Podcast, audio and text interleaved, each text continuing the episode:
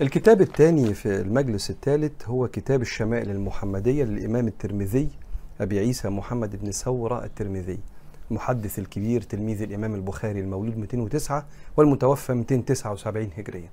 كتاب الشمائل المحمدية بيتكلم عن صفات النبي عليه الصلاة والسلام الخلقية والخلقية أخلاقه صلى الله عليه وسلم وشكله الجميل وخلقة ربنا البديعة ولبسه وأكله وشربه وسيفه وشكل بيته. تفاصيل عن حياة النبي عليه الصلاة والسلام. النية هنا هو التعرف على سيدنا رسول الله. قبل قراءة سيرته ومعرفة أحداث حياته محتاجين نتعرف عليه هو. والنية هي ربط القلب بالنبي عليه الصلاة والسلام وزيادة المحبة عن طريق التعرف عليه. وصلنا مع بعض في كلام الإمام الترمذي باب ما جاء في ترجل رسول الله صلى الله عليه وسلم. ترجل يعني تسريح الشعر. كان سيدنا النبي عليه الصلاة والسلام يكرم شعره كان شعره جميل. فيقول الإمام الترمذي عن عائشة قالت كنت أرجل رأس رسول الله صلى الله عليه وآله وسلم وأنا حائض. الناس تسأل إيه معنى الحديث ده. في أكتر من معنى المعنى الأولاني إن هي كانت ساعات بتسرح له شعره يعني موقف لطيف من بين الزوجة وزوجها يعني. الحاجة التانية إن كان قبل الإسلام قبل مجيء النبي كانت المرأة الحائض عند العرب تعتبر نجسة نجاسة حسية فكانوا يطردوها بره البيت. وكانوا خدوا العادة دي من أهل الكتاب من يهود المدينة ودي كانت عادة قبيحة جدا جدا لدرجة السيدة عائشة بتقول إحنا لما أنا كنت في وقت الحيض كنت ببقى معاه وبلمس شعره وبعيش معاه تقول لي ما ده عادي. أقول لك عادي دلوقتي. عشان سيدنا النبي شفى الناس بإذن الله من الجاهلية دي. لكن زمان كانت المرأة بتتعامل بمعاملة مش حلوة. وسيدنا النبي عليه الصلاة والسلام استرد لها حقها. قال وعن أنس بن مالك رضي الله عنه كان رسول الله صلى الله عليه وسلم يكثر دهن رأسه وتسريح لحيته ويكثر القناع كان حتى كأن ثوبه ثوب زيات. زيات بائع العطر. ما هو العطر زمان ما كانش perfume كده بيترش بيطلع رذاذ، كان عطر زي المسك أنت عارف شكله كويس. فكان سيدنا النبي يكثر من وضع الدهن، الدهن ده شيء زي آه العطر ليه ريحة حلوة وكمان بيعتني بالشعر فيبقى الشعر بيلمع وريحته حلوة. يسمى الدهن. وكان يسرح شعره صلى الله عليه وسلم ويهتم بده.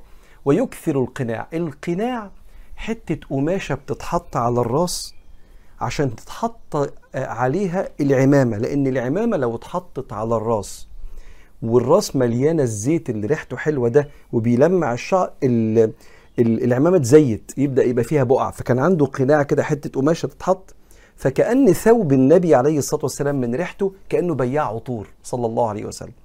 والحديث أصلا بيتكلم على دهن الرأس والاهتمام بالشعر وتسريح الشعر. قال وعن عائشة رضي الله عنها إن كان رس إن كان رسول الله صلى الله عليه وسلم ليحب التيمن في طهوره إذا تطهر وفي ترجله إذا ترجل وفي انتعاله إذا انتعل. كان يحب التيمم في ثلاث حاجات. في الطهور يعني يبدأ وهو بيتوضأ بالأعضاء اليمين وفي الترجل كان يسرح شعره بإيده اليمين ترجل تسريح الشعر. وفي انتعاله لما يجي يلبس الجزمة كان يلبس الجزمة صلى الله عليه وسلم يبدأ باليمين ولما يجي يقلع يقلع الجزمة بالشمال.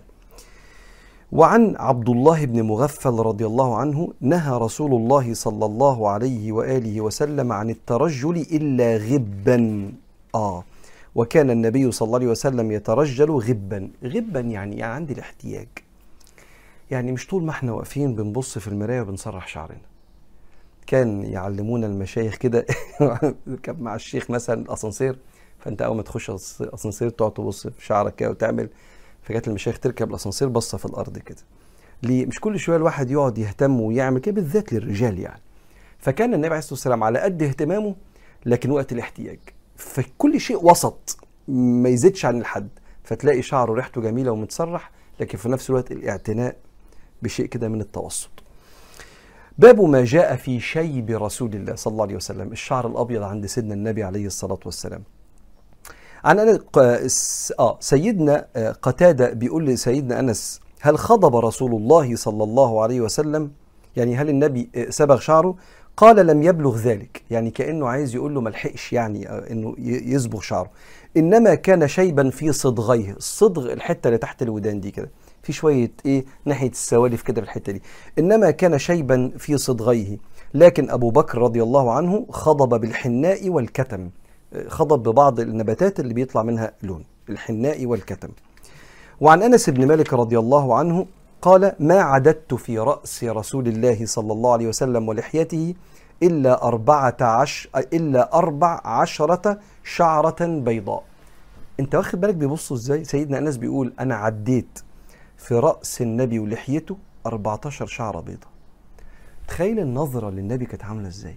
تخيل التدقيق طب متخيل انت الراحة النف... هم بيبصوا له كده ليه؟ لأنك لما تنظر للنبي أنت قلبك بيسكن. على فكرة طبعا مفيش مقارنة ما بين النبي وبين أي بني آدم. بس في بني آدمين عايشين معانا كده وجهه مليان سكينة. سبب طيبة قلبه وحنيته ورحلته مع الله وعطائه مع الخلق وقربه من ربه حاجات كتير حلوة. ما بالك بقى النبي اللي, اللي طلع كلم ربنا اللي سيدنا جبريل بي بيعلمه وبيشوف سيدنا جبريل والملائكة النبي. فكانوا بيبصوا له نظرة تخليه يقعد يعد الشعر الأبيض اللي عنده. قال آه سمعت جابر بن سمرة وقد سئل عن شيب رسول الله صلى الله عليه وسلم فقال كان إذا دهن رأسه لم يرى منه شيب وإذا لم يدهن رؤي منه شيء لما بيدهن راسه بالزيت اللي بيلمع اللي ليه ريحة حلوة لمعان الزيت بيداري لمعان الشعره البيضاء فتحس إيه؟ كله بيلمع الأبيض مش باين. لكن لو مش داهن شعره فالشعر بيبقى شكله شوية جاف فيبان سواده. طب والشعره البيضاء بتلمع كده؟ فلو اتدهن ما يبانش الشيب ولو سابه يبان الشيب قال وعن عبيد بن عمر عن نافع عن ابن عمر قال إنما كان شيب رسول الله صلى الله عليه وسلم نحوا من عشرين شعرة شعرة بيضاء. يعني تقريبا حوالي عشرين كده وإحنا بنعد يعني. فسيدنا أنس قال 14 وسيدنا عبد الله بن عمر يبدو إنه شاف النبي بعدها بشوية أكتر وعدهم لهم 20 قال وعن ابن عباس رضي الله عنه قال قال أبو بكر يا رسول الله قد شبت. شعرك أبيض. صاحب بيكلم صاحبه. شعرك أبيض يا سيدنا النبي. قال شيبتني هود. آه. وما في هود من الآيات. اللي فيها تكذيب للمرسلين وإنذار من ربنا لمن يكذب المرسلين. شيبتني هود والواقعة والمرسلات وعما يتساءلون وإذا الشمس كورت. ابقى أقرأ السور دي بقلب كده وتدبر واقرأ تفسيرها. هود والواقعة والمرسلات وعما يتساءلون وإذا الشمس كورت. تعالوا نتوقف هنا كده ونكمل المرة الجاية إن شاء الله مع شمائل الإمام الترمذي الشمائل المحمدية.